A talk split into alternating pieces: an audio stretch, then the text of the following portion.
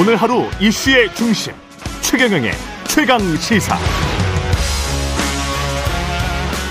윤석열 정부 출범 1주년을 맞아 마련한 기획 릴레이 인터뷰 장차원을 만나다 오늘은 권영세 통일부 장관 나와 계셨 나와 계십니다. 안녕하세요. 예, 안녕하세요. 예, 오랜만에 뵙습니다. 오랜만에 뵙습니다. 예. 지금 저 최근에 또 북한 주민 일가족이 탈북했다는 보도가 있었는데 통일부에서 지금 조사 중인가요? 그러니까 이 통일부를 포함해서 음. 이 관계 부처들이 합동해서 조사를 하고 있다.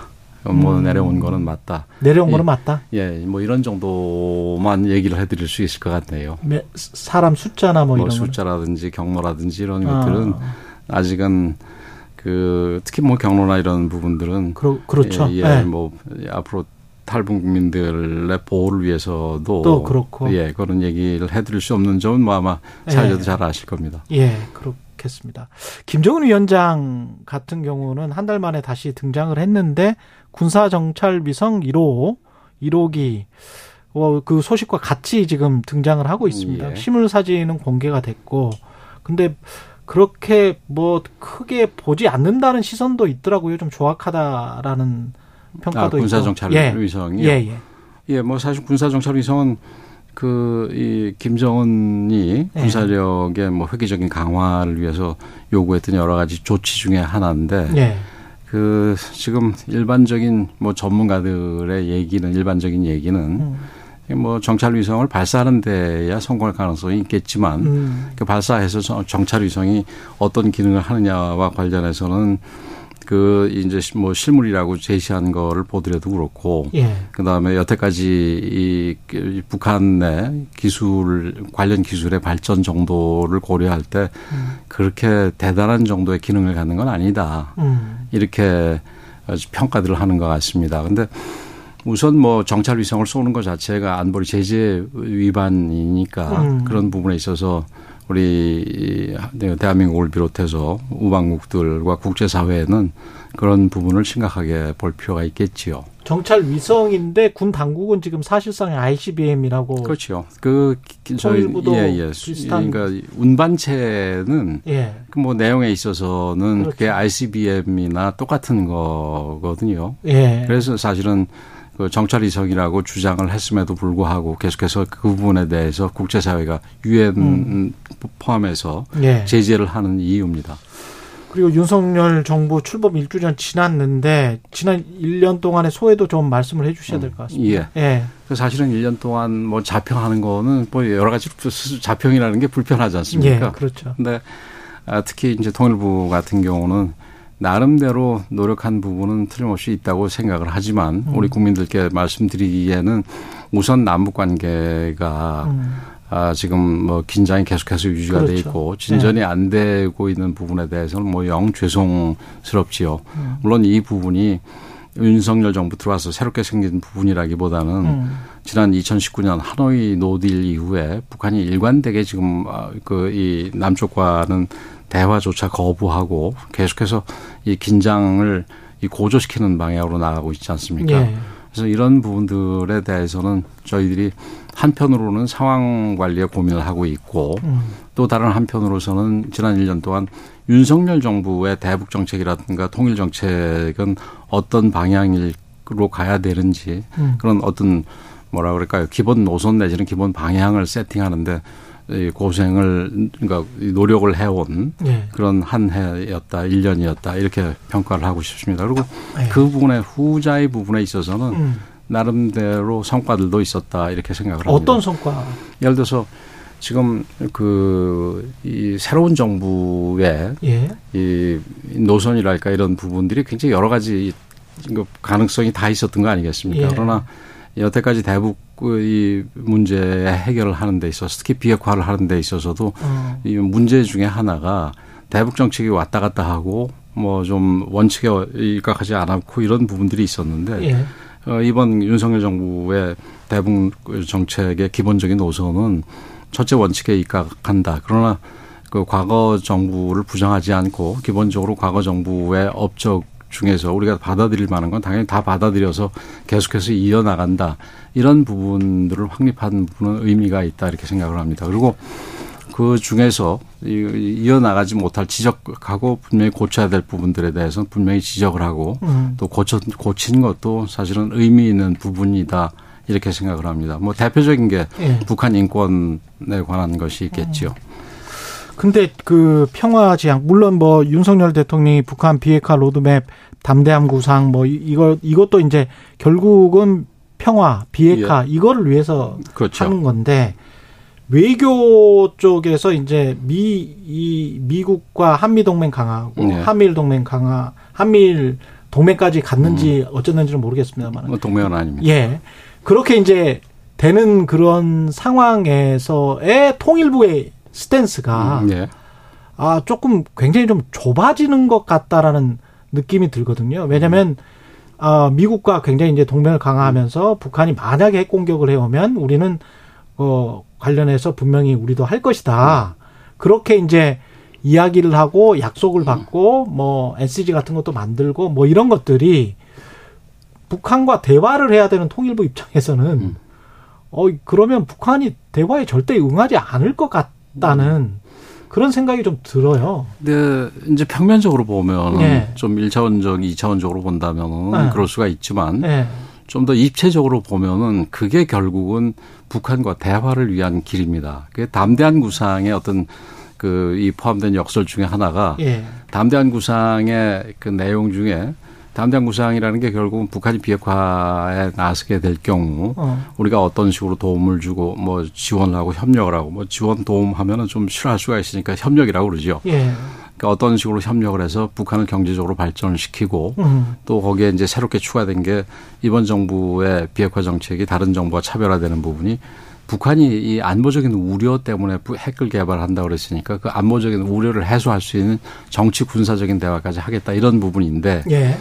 그건 어째 어쨌든 대화로 나와야지 되는 거 아니겠습니까? 음. 북한이. 예. 그래서 그런 대화를 이끌어내기 위해서는 북한이 이렇게 지금 2019년 이후에 지금 대화도 거부하고 긴장 고조로 가는 이유가 뭐 여러 가지가 이유가 있겠지만 근본적으로는 자기네들이 핵을 갖고 있으니까 음. 무서울 게 없다라는 부분 아니겠습니까? 예. 근데 그런 부분에 대해서 우리가 확장 억제 조금 아까 얘기하신 뭐 NCG 예. 그룹도 포함하고 예.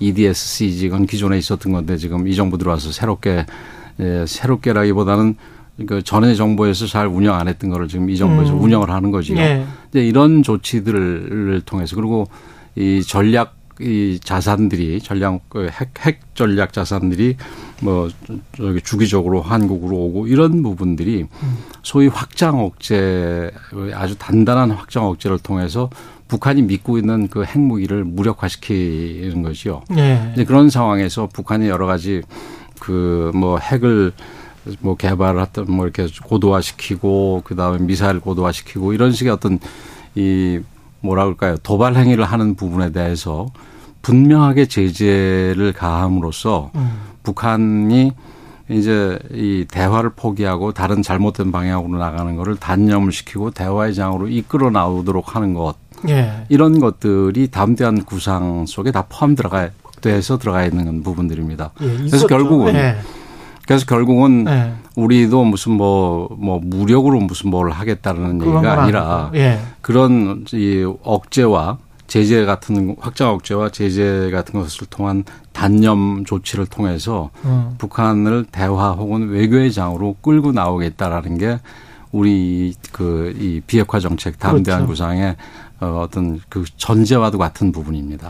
근데 통일부는 분명히 그런 것 같고 장관님 그런 말씀을 계속 하시는데 그 세계 정세를 봤을 때 우리가 이제 미국 그 다음에 북한은 중러 그래서 북한 입장에서 봤을 때는 지금 국경도 코로나 이후에 예. 중국이랑 뭐 왔다 갔다 더 활발하게 하게 될 것 같잖아요. 아직은 아직은 뭐 국경이 완전히 열리지는 않았습니다. 완전히 열리지는 않아요. 예, 뭐 차량 정도 하고 차량 기차 일부가 가지 완전히 열린 상황은 아닙니다. 예. 그리고 아까 정찰 위성도 마찬가지고 그 부품은 어디서 구했으면 음, 예. 이 사람들이 중국과 러시아의 그 우산 아래에 있으면 음. 그리고 한국은 한미 동맹을 강화하는 쪽으로 음. 가면 그 우산 안에서 그냥 편안하게 경제적으로도 음. 군사적으로도 그냥 지내버리면 대화의 테이블에 나올 어떤 유인 효 유인 요인 같은 게 있을까요? 근데 우산 안에서 그냥 있는 거라기보다는 예. 그, 이, 그, 뭐 확장 억제라는 말이 그래서 훨씬 더 편한데, 예. 확장 억제와 같은 분명한 그, 이 조치를 가지고 있고, 또 그런 분명한 조치가 좀 더 강화될 수 있을 정도로 한미 동맹이 강화가 된다면은, 어. 우리가 중국 하고 아웃리치를 하든, 중국 음. 쪽으로 대화를 하든, 북한 쪽으로 대화를 하든, 음. 미국과 확실한 신뢰가 있기 때문에, 음. 우리의 일종의 그 외교 공간이 넓어질 수 있다는 거지요. 음. 그래서 만약에 우리가 그 북, 저 미국이라든지 일본과 뭐 일본은 거기서는 좀 굉장히 종속적인 거고 예. 주로 미국이죠. 음. 미국과의 신뢰 관계가 없다면 우리가 중국으로 아웃리치를 하는데 미국은 분명히 그 색안경을 끼고 볼 겁니다. 그래서 실제 그 중국과 우리가 좀 북한을 좀 이 뭐라 그럴까요? 이, 이 인게이지 할 하는 음. 그런 그 이 좀 이 획기적인 조치를 하는데 여러 가지 제약이 따를 겁니다. 그렇군요. 그렇기 때문에 예. 오히려 이 한미 관계, 한미 동맹 관계를 이번 70주년을 계기로 우리 대통령께서 그 한미 정상회담을 통해서 획기적으로 강화시킨 거는 음. 그건 좀 역설적으로 생각하실지 모르지만 음. 우리가 앞으로 중국 쪽으로 이 중국과의 대화를 하는 데 있어서도 우리의 재량의 여지가 굉장히 커진 점에서 음. 우리의 무기가 될 수 있다.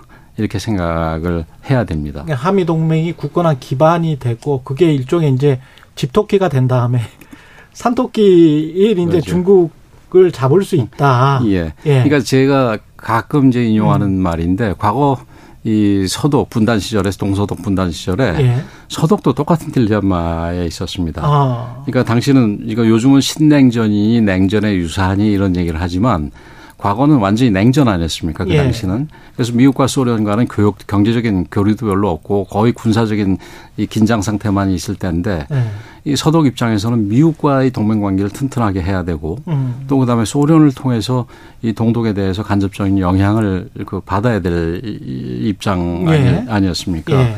근데 이제 더군다나 서독은 뭐 우리보다 좀 더 심한 게 미국과 전쟁을 했던 나라니까 음. 이게 소련에 조금이라도 접근하게 되면은 미국이 이 서독의 태도를 오해를 해가지고 그걸 차단을 했습니다. 그래서 예. 서독의 지도자들이 하는 말이 뭐 정확 구체적으로 얘기하면 바이세커 대통령인데 음. 서독 외교의 가장 중요한 임무가 이 동맹 주로 미국 나토를 얘기하는 것 중에 주로 미국의 얘기죠. 예. 동맹과의 그 관계를 든든하게 해서 거기로부터 얻어진 자유를 통해서 소련과의 관계를 그 좋게 가져가는 것이 서독 외교의 임무다 이렇게 얘기를 했습니다. 마찬가지로 우리는 뭐 수- 미국과 전쟁을 한 나라거나 이런 건 아닙니다만은 음. 한미 동맹이 굳건하지 않은 상태에서 우리가 중국을 통해서 북한 문제를 해결하려고 그럴 때 여러 가지 제약이 있을 겁니다. 음. 그래서 지금 뭐 많은 분들이 중국과의 관계에 대해서 걱정을 많이 하시는데 음. 뭐 앞으로 지금 중국도 그렇고 우리도 그렇고 지금 앞으로 이 한중 관계를 좀 개선해 나가면은 북한 문제를 풀어 나가는데 그리고 특히 이 북한이 대화로 나오게 할 수 있는데 좀 이 도움이 많이 될 거라고 생각이 됩니다. 사실은 이 한중 문제가 이렇게 된 부분은 뭐 기본적으로는 미중 간의 갈등이 이 가장 우선적이지만 예. 그 내부적으로 중국의 그 내부 이 거버넌스 문제가 음. 있었습니다. 잘 아시다시피 이 거버넌스 문제가 이 해결이 된 게 올 3월 이후니까 얼마 안 됐죠. 그러네요. 그러니까 예. 작년 10월에 이제 중국은 두 개로 나눠서 하는데 양해. 당의 아니요. 예. 당의 문제는 그, 그 전에 10월에 음. 당 대회를 통해서 지도부를 결, 결정을 하고 예.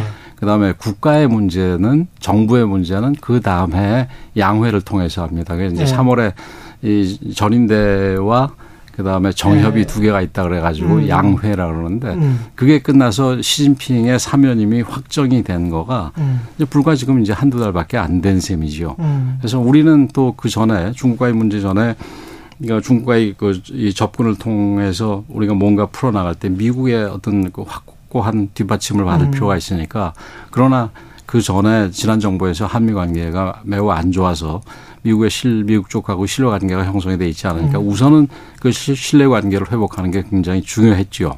그래서 다- 두 차례 예. 정상회담을 통해서 그거는 그 확보가 됐고 예. 이제 앞으로는 중국과의 이 관계 음. 개선을 할 필요가 있다고 생각을 합니다. 다음 스텝은 중국이다. 근데 예. 그 전임 주중 대사셨기 예, 예. 때문에 뭐 혹시 뭐 특사 뭐 이런 이야기도 조금 나오고 있는 거. 그 저는 일반적으로 아마 예. 그 바깥에서 하는 얘기고 음. 아까 말씀드렸듯이 한중 관계가 특별히 문제라기보다는 예. 각자의 내부 사정 때문에 지금 진전이 아직 못 됐을 뿐이기 때문에 음. 우선은. 정상적인 그 예, 일반적인 외교 채널을 통해서 먼저 음. 하고 예. 거기서도 안 될 경우에는 뭐 누가 됐든 특사 문제를 거론하거나 이럴 필요가 있겠지요. 아. 예, 우선은 일반적인 외교 채널로 진행하는 게 우선순위라고 생각을 합니다. 그렇게 해서 중국을 설득을 하고 중국과 손을 잡아서 우리의 어떤 통일 미래 구상 같은 게 있을 것 같거든요. 예, 그건 뭔가요?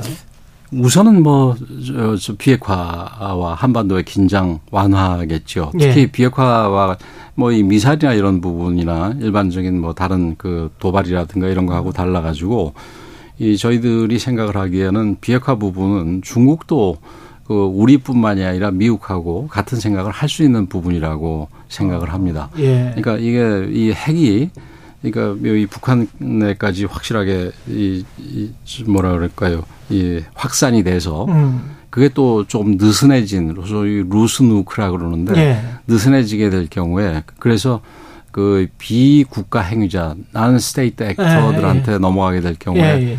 그거는 테러 전- 집단이나 뭐 이런 그렇- 것들. 그렇죠.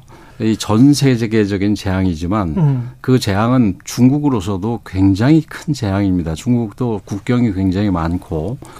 그 신장 서부 위구르도 예, 있고. 예, 신장 위구르라든지 예. 여러 가지 좀 걱정해야 될 부분들이 있습니까? 예. 안, 있, 있지 않습니까? 예. 그래서 이런 부분들을 생각을 했을 때는 이 중국과 협력을 할 부분이 틀림없이 있다고 보여지는 거지요. 음. 그래서 중국과 이런 부분을 통해서 비핵화 협상에서 중국의 도움을 받게 된다면은 음. 비핵화 진전이 조금 더 쉽게 이루어질 수 있다고 생각을 합니다. 그런 경제적인 부분들도 조금 좀 뭐랄까요? 중국이 경제 전문가들은 그렇게 뭐 좀 의심하는 분들이 있더라고요. 중국이 뭐 약간 그 공식적인 어떤 것들을 통해서가 아닌 비공식적인 것으로 한국을 좀 압박하고 있는 것 아닌가 뭐 이런 그러니까 지금 북한 문제가 아니라 한국에 대해서 예예 직접적인 한국에. 대해서 예예 예. 그 요즘 뭐 전 세계적으로 소위 지경학적인 조치라고 예. 그러는데 그 이제 뭐 이 경제 문제를 경제적인 이유에서 푸는 게 아니라 그이 안보 문제의 어떤 수단으로서 쓰는 부분이 뭐 많은 나라들이 그렇게 쓰고 있습니다만 특히 예. 중국하고 러시아가 그런데 굉장히 그런 조, 장, 조치들을 잘 활용하는 나라들로 알려져 있습니다. 음. 뭐 우리 경우도 마늘 파동이라든지 그렇죠. 예. 사드 이후에 한한령이라든지 이런 부분이 있었지 않습니까? 예. 근데 그뭐 사드 이후에 한한령 같은 경우는 중국도 그 부분에 대해서는 조금 뭐 이 자기네들이 잘한 조치가 아니었다라는 그 생각들은 하고 있는 것 같습니다. 그래서 예. 이런 이런 부분들을 그래도 좀 좀 더 교묘한 방법을 할 수가 있으니까 음. 우리가 이제 한미 관계, 한미일 관계가 그 어느 정도 자리를 잡았으니까 이제 앞으로 중국과의 어떤 대화를 통해서 경제적인 문제도 풀어나가고 음. 그다음에 이 북핵 문제라든지 음. 북한 문제도 풀어나가고 이런 시기가 됐다고 생각을 합니다. 그 음. 경제적인 문제 같은 경우도 소위 문제 반도체 문제가 가장 그렇죠. 이좀 이 민감한 문제일 텐데 예. 우리가 이번에서도 뭐 중국과의 관계에서 조금 우리가 저기 여유를 얻었습니다만은 음. 그 미국과의 이, 이 신뢰 관계, 동맹 관계가 분명해진다면 아주 음. 확실해진다면 예. 그럼 우리가 중국 과의 그이 경제 문제에서 반도체 같은 민감한 문제를 풀어나가는 데 있어서 어. 미국의 어떤 그 이 동의, 뭐, 뭐 음. 동의를 받아서 반드시 해야 되는 건 예. 아니겠습니다만 예. 미국의 이, 이 우리의 생각에 동의해 줄 가능성, 그 범위 이런 음. 것들이 훨씬 커질 거라고 생각이 됩니다. 그런 점에서 또, 그, 저, 지난 한미 정상회담에서 예. 한미 관계가 아주 획기적으로 업그레이드 된 부분은 매우 음. 의미가 있는 부분이라고 생각을 합니다. 예.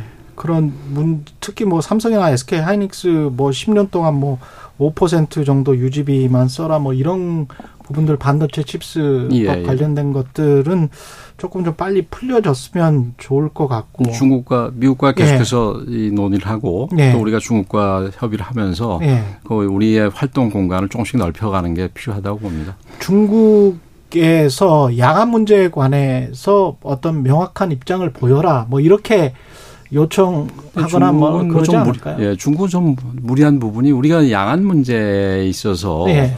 이 워딩이 좀 더 강하냐 좀 덜하냐 차이일 음. 뿐이지, 뿐이지 그럼 하나의 중국 원칙과 분쟁의 평화적 해결 원칙과 이런 부분들은 음. 이미 중국과 다 동의가 된 부분이고 예. 또 우리가 계속해서 해왔던 내용들이거든요. 예. 근데 이런 부분들에 대해서 뭐 우리도 좀 민감한 부분에 있어서는 좀 신경을 써서 발언을 할 필요는 있겠지만 예. 뭐 지금까지 발언이 중국에 대해서 어 중국 굉장히 이 뭐랄까요 자극을 하는 발언이었다라고 일방적으로 평가하는 건 좀 문제가 있다 생각을 합니다. 아 그렇군요. 예, 그 문자가 하나 와 있는데 김재영님이 장관님 한미 정상회담을 계기로 한국 외교 입지가 더 넓어질 수 있다고 하셨는데요.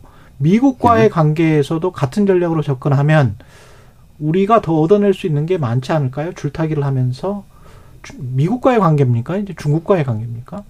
한미 정상회담으로는 아마 제가 이야기는 예. 를 들어서 중국 카드를 활용을 음. 해서 미국과의 그 관계에서 아. 좀더 얻어내는 거 아니냐 뭐 이런 취지 그러, 그렇게 이런 취지 같습니다. 그런 취지로도 예, 예. 읽히네요. 예. 우리가 과거 그 아까 제가 서독의 얘기를 들었는데 예. 이, 이 얘기를 저 이해를 들었는데 예. 거기 내부에서도 그런 얘기를 하면서 서독이 이 미국과 소련 사이에서 줄타기를 잘못하다가는 완전히 표류할 수가 있다. 음. 양쪽으로 다 버림을 받 우리 우리 박쥐 우화가 있지 않습니까? 그래서 네. 사실은 국제 사회에서 요즘같이 네. 불안한 사회에 있어서는 축을 분명히 한 뒤에 그, 이, 저희, 이 양쪽과의 관계를 개선하는 게 필요하다고 생각을 합니다. 음, 그렇군요. 북중러가 계속 밀착되고 있는 상황은 맞습니까? 군사적으로도. 지금은, 그러니까, 유크레인 사태, 우크라이나 사태를 예. 계기로 봐서도 더욱더 그런 측면이 있는데. 예. 아마 중국은 지금 이런 상황이 반드시 이 환영할 만한 상황은 아니라고 봅니다. 음. 그러니까 나름대로 그 이제는 지역 강국을 넘어서서 예. 저 세계적 글로벌 파워로 가는데 이 러시아 같은 경우는 지금 우크라이나 침공이 분명히 국제법 위반이고 예. 그다음 침공 자체도 그렇지만 그 이 전쟁이 진행되는 과정에 있어서 러시아의 행태도 이 여러 가지 국제법이라든지 국제 그 저기 원칙에 어긋나는 게 굉장히 많지 않습니까? 예. 이런 상황에서 이 동일시되는 부분에 대해서는 좀 좀 동료시되는 부분에 대해서는 좀 부담이 있을 거라고 생각이 됩니다. 음. 북한에 대해서 마지막으로 이 북한 문제는 마지막으로 예. 짚겠습니다. 북한에 대해서 우리가 퍼주기처럼 안 보이고 예. 그러면서도 어 어떤 화끈한 제안, 예. 북한이 이렇게 쏠릴 만한 음. 그런 제안 같은 게 있을까요? 혹시 구상하시고 계신? 뭐, 이, 그러니까 북한 주민들한테 직접 혜택이 가는 부분이라면은 예. 저희, 들이그 소위 인도주의적인 협력들 음. 지금 북한이 이거 이 코로나 상황에서 굉장히 좀 북한 주민들이 어려움을 겪었고 예. 아까도 얘기했지만 지금 고난의 행군 시기와 같은 정도는 아니지만 그래도 늘상 그 배고픔 속에 살고 있지 않습니까? 북한 음. 주민들이. 이런 주민들의 직접적으로 혜택이 가는 인도적인 그 협력이라면은 저희들이 뭐 얼마든지 할 수 있고 음. 그다음에 그 이제 그런 부분들이 단순히 일회적인 지원이 아니라 그게 그러니까 고기를 잡는 법을 가르쳐 주는 식의 음. 지원들을 얼마든지 할 수가 있습니다. 그러나 그게 분명한 거는 과거 그 정부 일부 정부에서 잘못된 행동을 통해서 오늘의 비핵화를 더아핵 예. 무장을 예. 초래했 그러니까 조장했듯이 예. 그게 군사적으로 적용되지 않는 부분에 대해서는 분명하게 확인과 보장이 되는 걸 전제로 해야 될 음, 겁니다. 그런 전제로. 국내 정치 이야기 잠깐 하겠습니다. 한 4분밖에 안 남아서. 사실 뭐 중국 특사 이야기도 나오지만 그 아마 당으로 빨리 복귀 예, 돼야 할 국무위원으로 꼭 필요한 인사로 거론이 많이 되던데 어떤 그런 만약에 급파 특명을 대통령이 뭐 가달라라고 하면 응하실 생각이 있어요? 글쎄요, 뭐 네. 그런 부분을 대통령은 안 하실 거라고 생각을 아. 합니다. 그러니까 뭐 그러나 이제 이 우리 그러니까 내 정부의 예. 뭐 장관이든 뭐 장관급 차관급이든 이런 분들 중에서 뭐 그런 분들이 뭐 다 정부직이긴 하지만 그렇죠. 원래 당에서 시작했던 분들이 있지 않습니까? 그렇죠. 이런 분들은 언젠가 당에서 다시 돌아가 가지고 어. 내년 뭐 총선에 대비를 할 필요가 있겠지요. 장관님도 뭐 저도 정치인이죠 기본적으로는. 아, 이게 지금 국민의힘은 김기현 대표 체제가 잘 되고 있다라고 말하는 언론은 거의 없거든요. 근데 뭐 시작할 때 예. 사실은 그 김기현 대표도 사실 굉장히 좀 억울할 겁니다. 김기현 그럴까요? 이게 뭐 여러 가지 이 사달이 네. 난 것들이 대표가 만든 사달이 아니라 네. 그 어떤 그 다른 분들 주변에 다른 분들의 서로 아니겠습니까? 근데 음. 지금 뭐 어느 정도 정리되고 초기 어려움이 이제 좀 잘 정착이 되면은 음. 그 이제 내년 총선까지도 이 순항할 수 있을 거라고 생각을 합니다. 아, 이게 예. 또 중간에 무슨 일이 생겨서 비대 비상 대책위가 생긴다는 얘기는 비상 상황이 생겼다는 얘기 아닙니까? 그렇죠. 그래서 그런 예. 면에서는 총선을 앞두고 좋을 일이 없죠. 그래서 음. 뭐 당에 제가 언제 돌아갈지 모르겠습니다. 돌아가게 된다면 음. 그 김기현 대표 체제가 잘 순항할 수 있도록 뭐 저도 이 중 이게 한편으로 지금 현재는 장관이지만 예. 당으로 돌아가면 중진 의원이니까 예. 그런 부분에서 도울 생각입니다. 근데 뭐 그건 언제 일은 일인지는 그렇죠. 저도 잘 모릅니다. 근데 사실은 G7 돌아와서 예. 대통령이 일부 개각 물론 음. 장관님 이름은 안 들어가 있습니다만 음. 그런 이야기가 있었기 때문에 음. 이건 뭐 그저 저는 잘 모르겠습니다. 그렇군요. 이 설화에 대한 징계는 잘 정리됐다고 보십니까? 태영호 전 뭐 최고위원이랄지 뭐. 뭐 정도에 대해서 여러 가지 음. 그저 평가들이 있겠지만 어찌됐든 음. 지금 현재 지금 뭐 조용하게 잘 정리된 거로 뭐 일반적으로 보고 있지 않습니까? 예. 저, 도 그렇게 보고 있습니다. 거기 뭐 제가 깊이 뭐 이렇게 물어보고 다니거나 뭐 굳이 이렇게 보지는 않았는데 예. 어느 정도 언론에서 더 이상 얘기가 안 나오면 그건 잘 된 거 아니겠습니까? 그 어떻게 보면은 대통령 설화들이 나온 자꾸 나오는 어떤 배경에는 대통령에 대한 어떤 과잉 충성이랄까요? 대통령의 심기 또는 대통령의 방향 이런 것들을 너무 이제 집착해서 생각하기 때문에 근데 추상적으로는 예. 뭐 그렇게 얘기를 하실 수 있겠지만 예. 근데 그 세부적으로 들여다보면 사실은 그렇지는 않지요. 네. 그러니까 김재원 의원 같은 경우에 주로 5.18 무슨 뭐 이 이 또 누구죠? 그 전광훈 목사 뭐 그렇죠, 뭐 이런 그렇죠. 얘기 예, 아닙니까? 예. 근데 그게 뭐 예. 대통령 하고 어, 상관이 있는 건 아니죠. 예, 예. 그리고 4.3과 관련돼서 태영호 의원 얘기한 거나 뭐 이런 부분들도 네. 그, 그것도 뭐가였죠? 아, 그 뭐 그거는 뭐 공천 관련 얘기는 음. 뭐좀 끌어대 끌어다가 연결을 시킬 수가 있겠습니다만 음, 음. 뭐 태영호 의원 얘기하면 자기가 좀 이렇게 과장을 한 거다 이렇게 아. 얘기를 하고 있지 않습니까? 예. 예. 그 그리고 대통령과 여야 대표가 만나기는 만나야 될 것 같은데 어떻게 보세요? 글쎄요, 여, 그러니까 우선은 지금 뭐 현안들이 국회에 있으니까 음. 그걸 원내 대표들이 처리하는 거 아니겠습니까? 그래서 음. 대통령실에서 원내대표 회동을 제안을 했는데 굳이 뭐 원내대표가 아니라 실제 일을 하는 원내대표가 아니라 예. 그 대표 회동을 해야 된다 이거는 뭐 잘 모르겠습니다. 원내대표 회동 먼저 하고 예. 또뭐 필요하면 나중에 뭐 대표 회동이 있을 수가 있는 거지 그러니까 대표회당 먼저 안 하면은 원내대표 회동도 안 하겠다. 우리 박강원 원내대표가 굉장히 합리적인 분인데 음. 아마 내부에 여러 가지 눈치를 봐야 되는지 뭐 그런 식으로 계속 얘기하는 거는 저는 그, 그러나 이해할 수가 없습니다. 근데 뭐 제가 그런 문제를 그 자꾸 얘기하면 그거는 이제 장관의 입장이 아니니까 거기 거기까지 하겠습니다. 예. 한 10주밖에 안 남았는데 대통령께 뭐 이렇게 자주 만나세요 이런 말씀도 하실 수 있는 위치인 것 같긴 한데 장관님이 음, 뭐 뭐, 제, 저 우선 저, 예. 저, 저, 저기 통일부 일을 아, 해야지. 아, 예. 권영세 통일부 장관이었습니다. 고맙습니다. 예, 고맙습니다.